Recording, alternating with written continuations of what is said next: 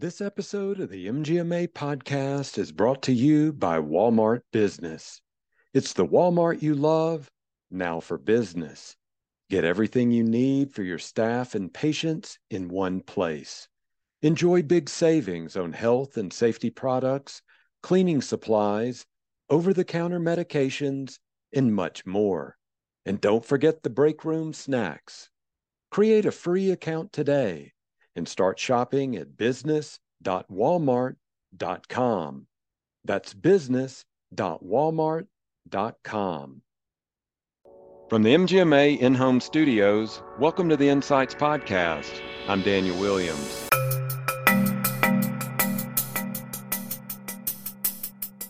Um, they don't feel appreciated, uh, that their boss isn't a good communicator, they don't manage expectations well. Um, th- those are some of the main things, mm-hmm. or um, they aren't consistent with what they say versus what they do. That's Kris Baird talking about the breakdown in communication and some of the reasons why employees want to leave their boss. We'll hear more from Kris on how to engage employees in just a moment. But first, a word from our sponsors. A strong financial foundation is critical for any healthcare organization. With Allscripts revenue cycle management services, you get a robust end to end revenue cycle solution that improves reimbursement processes and offers access to advanced analytics and reporting. With the right partner by your side, Get on track toward a healthier financial future. Allscripts can help you reduce the cost of care while building a healthier community. Learn more at allscripts.com. It's all about you this fall. Accelerate your path to medical practice leadership. Be empowering, be influential, be exceptional, be a leader. Join us in San Diego October 24th through the 27th at the Medical Practice Excellence Leaders Conference. Or you can join us for our digital experience November 16th through the 18th. Visit mgma.com slash MPE21 and register today. Our guest today is Kris Baird President and Chief Executive Officer of the Baird Group. Kris is here today to talk about the true cost of turnover and what can be done to retain your existing staff by keeping them engaged and invested in the organization. Kris, thanks so much for joining us today. It's my pleasure. Um, well, it, is really great to have you again on the show because you have been a guest before, and just wanted to catch up with you. hadn't hadn't talked to you since you were on the show the last time. So, give our audience an idea. First of all, um, where your focus has been, you know, over these last 18 months or so. Yeah, well, my focus, of course, has always been on helping healthcare organizations with culture. And to achieve that, it's a lot in leadership development. And so, one of the nice things about uh, COVID was it afforded me the time to convert a lot of my uh, most popular workshops and um, lectures and things into uh, blended online courses. And so um, that's really where I have spent a lot of time when we had the slowdown during COVID. Mm-hmm. Okay. Um, well, thank you for sharing that with us. And I did want to just take one more step back and just so our audience knows a little bit more about you, I know you said culture is at the forefront of what you're working on, but what is your background in healthcare? Uh, what what's your training and uh, how you got to where you are today? Yeah, my background, I started as a registered nurse, and what we always say is once a nurse, always a nurse. it never yeah. leaves you. Um, but I, I was in nursing for many years at the bedside and working in public health and a nurse triage line were some of the clinical areas that I served in, and um, also went into marketing and business development for healthcare. And that kind of opened the door for me to listen to the voice of the consumer and be more responsive in terms of patient experience and and uh, culture and engagement and so those things have all melded together uh, to build the career that I'm in now, which is in consulting for healthcare organizations to be more um, balanced in terms of having a culture where people don't want to leave, right? Mm-hmm. Whether it's your patients, your providers, or um, your employees, you want to have that sense of loyalty. So that's really been, you know, the heart and soul of what I've been doing for the last 20 plus years. Mm-hmm we're going to get more into that, um, trying to build a culture where people don't want to leave it uh, more in this episode. But I did want to talk to you about that patient experience. So you said that's been front and center for you for more than 20 years. How has that changed? What do, what do you hear from patients? What did you hear about hear from patients in 1999 or 2000 that you know may have evolved some or is it the same than what you're hearing in 2021 I think a lot of it is healthcare finally opened their ears to the voice of the the patient more. Um, you know, in the in the 90s when I started this work, and I wrote a book, Customer Service in Healthcare: A Grassroots Approach, and there were so many times where I had providers or executives look at me like, "Oh, isn't that sweet? She wants to to think about customer service," and um, very condescending, very patronizing. Like, you know, this really, you know, people come to us because we're experts. They come to us because, you know, of our reputation and our technology and um, there wasn't a lot of respect for patient experience. And so as time evolved and there was more in the public domain about patient satisfaction and publicly reporting satisfaction scores, people came along because they had to come along. And now it is much more mainstream than it had been in the past. And the beauty of it is, um, even though it's mandatory, people started to really connect back to how does this pertain to our values? How does this pertain to our mission? You know, and, and becoming more of what they say they are. Mm-hmm. Okay. Well, thanks for sharing that. I mean, it just, we have been through a lot as I'll just call it consumers. You know, con- consumers are also, they are the patients. So, um, when you look at it that way, I do have one more question on that. It, it, has the technology driven any change in your eyes as far as people wanting uh, different type of engagement, different type of access uh, through technology? Because I'm thinking if you've been at this for more than 20 years, the technology has changed. So how has the consumer expectation changed along with that? Oh, and, and that's a great question. Definitely, consumer expectations have changed with technology, and there, you know, people look at it as a kind of a double-edged sword. That you know, social media is one element of the technology, but we know that like 90% of consumers are going to be looking up reviews before they select a provider a provider organization. And so that's one piece. And so now they're able to have a much broader audience. When we used to say word of mouth mm-hmm. it was okay i run into you at the soccer game and we talk or i i you know we chit chat over the water cooler. Mm-hmm. um, and and so it was face to face but now word of mouth it, it, it's word of mouse you know with the click of a button yeah. um, you you can make your opinion known to millions of people and that can be a positive or a negative depending on your reputation. But that is one aspect. Then, of course, telehealth has has been booming in this last 18 months. Um, you know, the necessity is the mother of invention, and so with the pandemic, we were forced to move more into telehealth than ever before.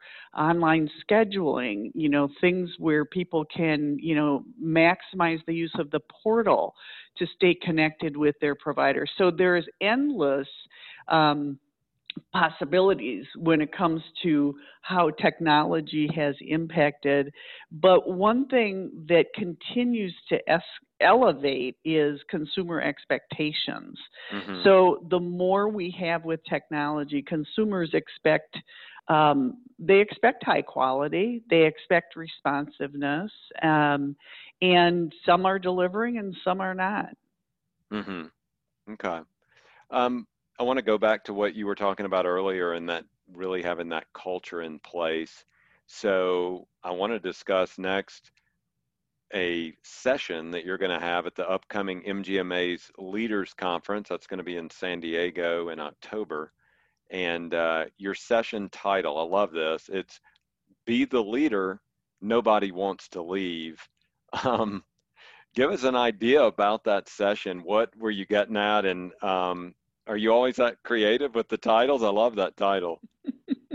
well, thank you for that. Um, no, I, I got into this because I was watching the numbers. Um, even this was like two years ago when I started my research about the impact of turnover in healthcare. Mm-hmm. And so I had been doing research on why the, the level of turnover, what we can do to curb turnover, and um, and I started to look at that and think, okay, people leave their bosses, not their organizations, mm-hmm. most often.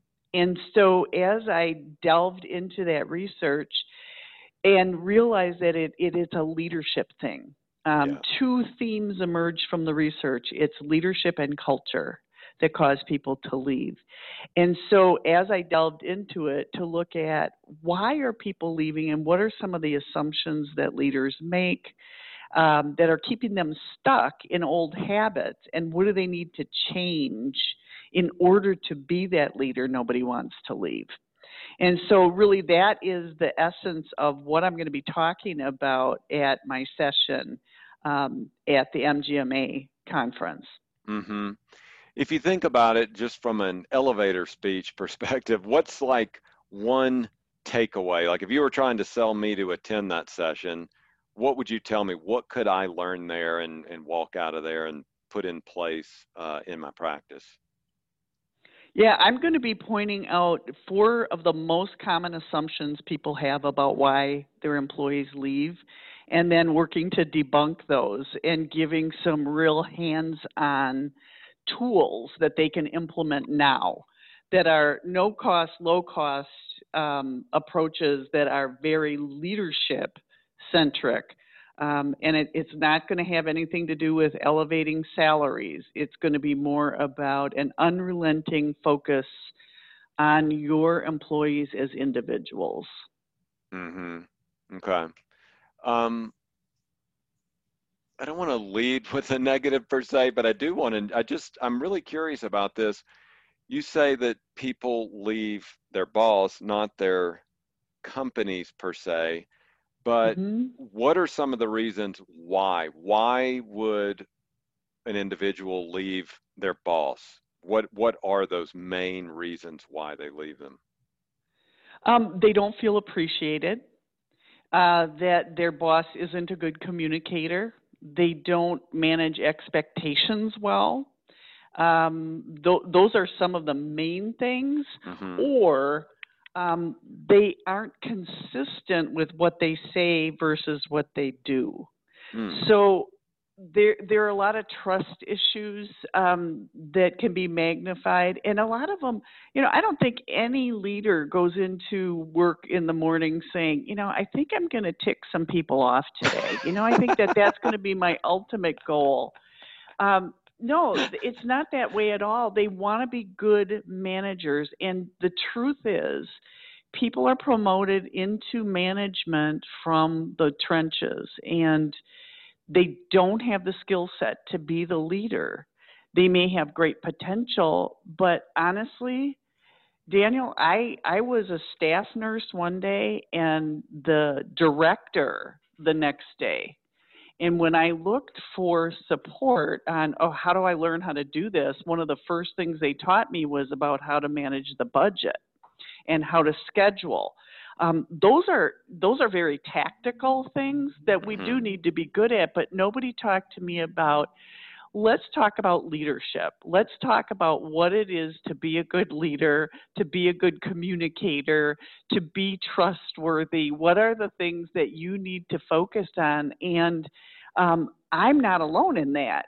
Um, I would say the vast majority of leaders I talk to tell me the same story.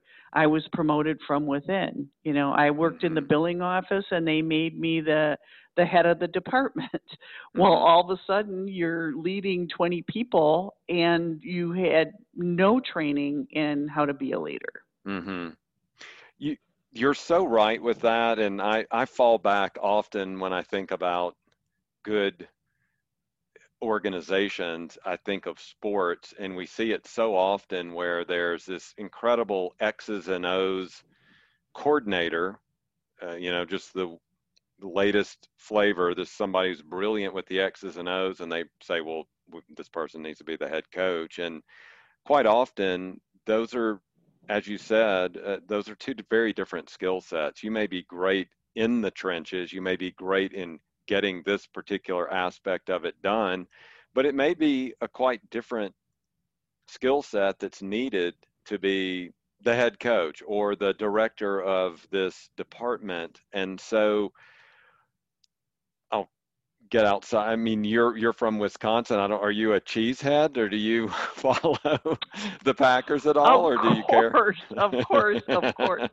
But I'm glad you brought up coaching because you know that's the thing that a lot of people in leadership and i'm i'm going to meld management into leadership okay mm-hmm, mm-hmm. but they don't realize that one of the the most important things that they must be able to do is to coach mm-hmm. you know and do they even know what a good coach does and what a good coaching relationship is you know um, oftentimes people they would like to be a good coach, but coaches are made, they're not born, mm-hmm. right? They have whole degrees in coaching, mm-hmm. you know, and and when people get into management, they really don't know how to be a good coach. And that's what I love about this work is helping leaders to be better coaches. You know, helping them to understand, yeah, you need to be a good manager too, but in order to lead people, you must be able to um, have emotional intelligence. You must be a good coach. That means being a good communicator. And all of those things roll up into be to being relentlessly focused on people as individuals. Mm-hmm. And um, that's you know that's the essence of coaching. You got to move the team, but the team is made of individual players with strengths and weaknesses. Mm-hmm. Mm-hmm if you transfer that line of thinking to the healthcare world, you know this, you lived it as a nurse, you've lived it uh, in consulting with practices as well. We are facing, and not just the pandemic out there with COVID 19 and the Delta variant, but also an epidemic of burnout in healthcare. So if you are struggling so much as the leader to uh, deal with the stress of burnout, deal with the stress of seeing the staff faced with burnout. How do you how do you balance things and how do you drive them toward uh, you know reaching their goals but also in lifting them up having that emotional intelligence coaching them i guess what i'm saying is is it simply processes and procedures and planning or what what do you do? What is the secret sauce to be able to juggle all of these things successfully? You know that's that's interesting and we all have our own approach right? Mm-hmm. and i always say we have to be able to speak three languages and that is head heart and wallet right mm-hmm. when we're leading if you if you come out to people and say here we got to talk about the bottom line and the numbers and this is what we're losing and we got to bring up the volume and is that engaging the heart no mm-hmm. it's not you know and and you have to i'm very heart driven you know mm-hmm. if if you haven't noticed that in our past conversation right right um, i'm very driven by heart and I believe that in healthcare, we got to work very hard to remember why we're doing what we're doing. You know, that we're making a difference in the lives of those we care for every single day. And so when I when I talk about culture, I mean, it is the foundation for everything else that happens. So if you have a culture that is very people focused, you're going to know that, or the leaders have got to pay attention to where are the signs that somebody is weakening, that they're burning out, that, you know, they need a little bit of support. You know, what are we doing to teach each other how to support one another? Um, you know, and, and you have to have a culture that values that. Mm-hmm. If if you're a culture that stems from just the wallet, um, you're going to have problems engaging the heart if that's all you ever talk about. But if mm-hmm. you come from it like, this is who we are, this is what we stand for, and this is how we stay true to that mission, vision, and values. You know, you're going to work to align those things. And these are tough times. Mm-hmm. I mean, people really are struggling you know, we had hoped we had seen the light at the end of the tunnel and then it started to blur again, you know, and mm-hmm. and people on the front lines are feeling like, "Oh, not again." You know, we haven't even recovered from the first round. So just being having that sensitivity, seeing people, you know, being out there among the people, not sitting in your office, that you've got to be out among your people and you've got to be talking to them and you've got to be observing. And you have to you know be somebody that they they can trust and lean on. Mm-hmm. so you're heart focused i'm heart focused um, we have no problem then getting getting good at the trust falls and those kind of rah rah things but then how do you flip that switch? If you're there in that heart focused world how do you flip the switch to turn and focus in on the bottom line? Because at the end of the day, I mean, we're caring for patients at medical practices, but it is a business. And so, how do you make sure that the bills yeah. are being paid and the lights are on and all that good stuff as well? There have been some phenomenal studies that have been done that show if you focus on the employees and the engagement first, the money will follow. Mm-hmm. Now, that's not to say that you don't have to do all of the business pieces that must happen, you know, to be, you know, have the efficiencies and productivity and all those things. But when you um, work on employee engagement, there is a direct correlation to the bottom line and and how um, those with higher engagement have higher profits. Mm-hmm. Um, and so you can't just do a little you rah rah. It has to be it has to be ingrained in the fabric of the organization. And one of the biggest pitfalls that I see when working with medical practices is when you don't have good alignment between um, management, right? You mm-hmm. might have practice owners um, who think one way and then they hire a manager and the manager is trying to build a culture of engagement and they're not in sync. Um, you know when when there isn't a really tight dyad between the provider and the manager you start to flounder. Mm-hmm. Mm-hmm. Okay. Um, i want to look at a different level of this. So we're talking about engagement and building that culture. On the clinical side, you're probably going to have most of the people are in there in physically in the office so they can see the patients who do come in. But a lot of the back office people, we're finding that, gosh, they they don't have to be in the office to be productive, but how do you keep them engaged? How do you keep this culture you keep talking about if we're moving to more of a remote workforce? Yeah.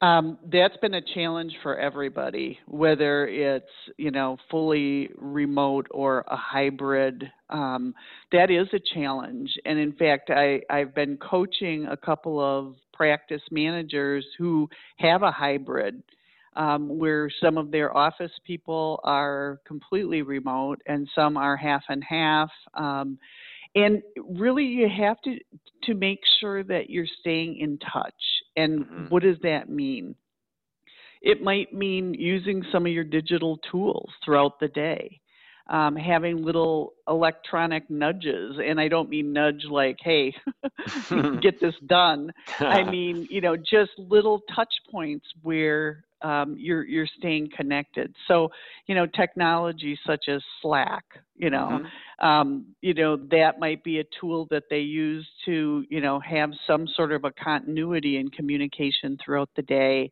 Um, but asking your people, how are you doing? How is this working? You know, with you being at home, what are some of the challenges that you're facing?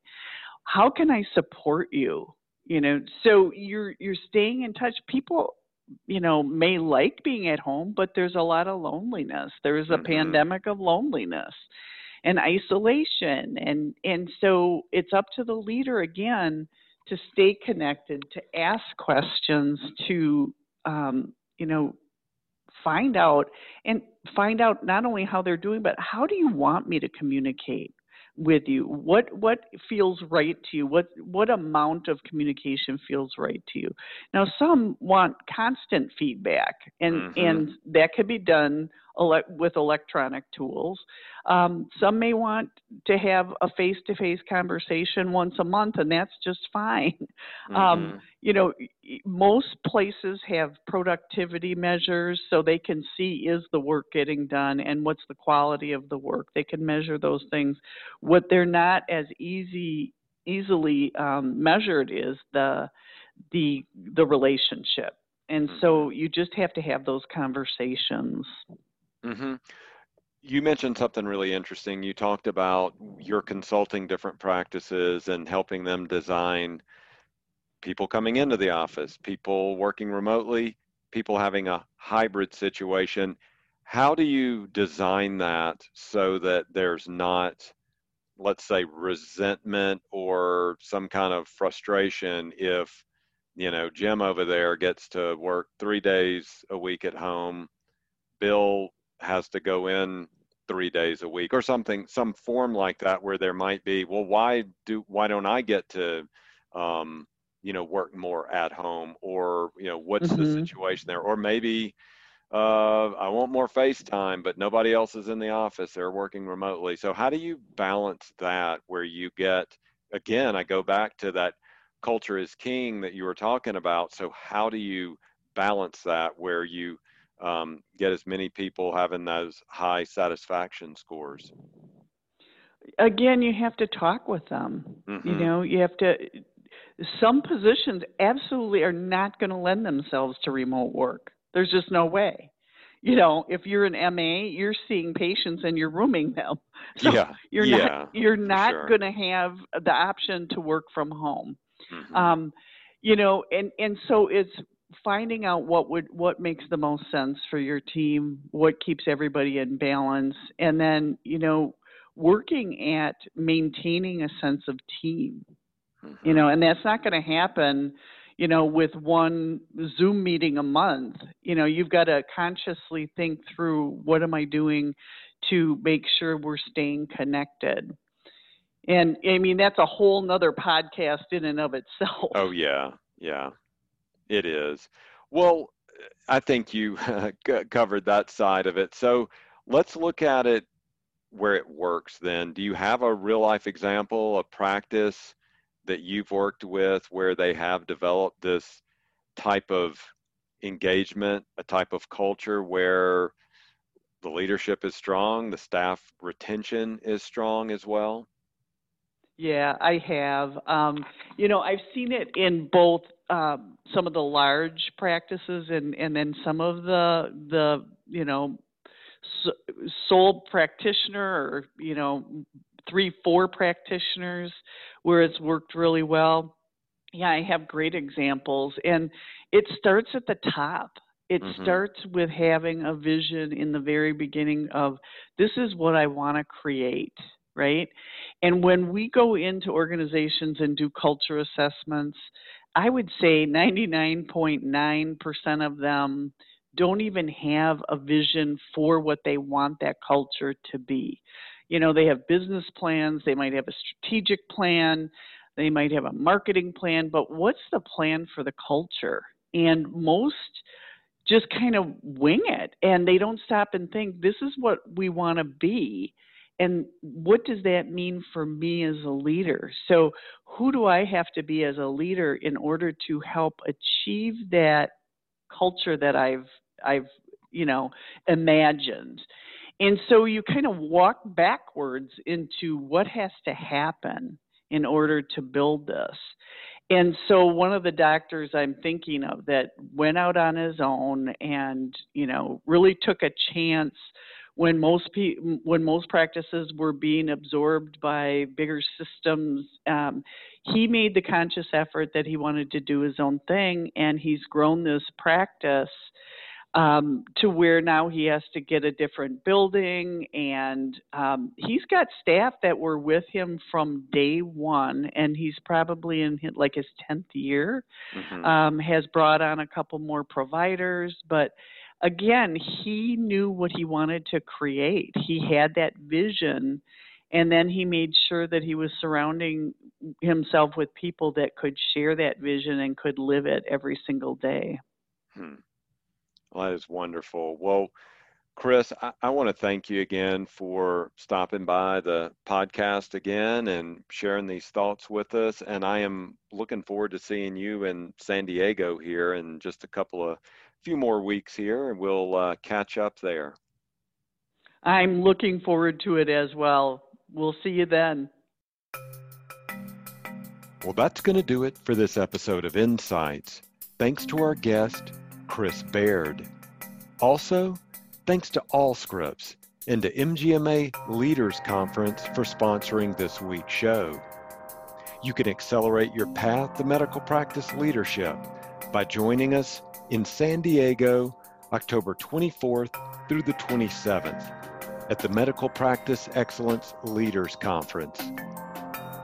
Or for our digital experience, November 16th through the 18th you can visit mgma.com slash MPE21 and register today.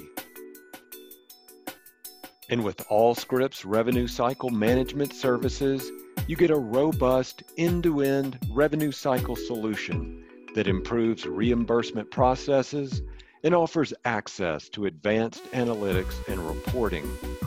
Learn more at allscripts.com. If you like the show, please rate and review it wherever you get your podcast. If you have topics you'd like us to cover or experts you'd like us to interview, email us at podcast at mgma.com. Or you can find me on Twitter at mgma daniel. MGMA Insights is presented by Decklan McGee, Rob Ketcham, and I'm Daniel Williams. Stay safe, and thanks for listening.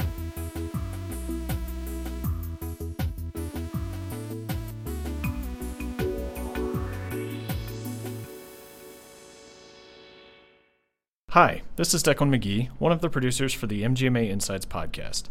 If you like the work we're doing, please consider becoming an MGMA member. Learn more at mgma.com/membership. Thanks. The popular buzzword we've been seeing everywhere is AI. But what we all want to know is how we can implement and use it to our advantage. When it comes to improving margins, accelerating cash flow, and optimizing staff performance, there's a one stop shop using cloud based predictive analytics. MGMA Analytics is your AI enabled tool that upscales technology you've already been paying for so you can silo your disparate systems and make data backed business decisions. Visit mgma.com slash analytics and see how AI can revolutionize your finances and operations. Again, visit mgma.com slash analytics today.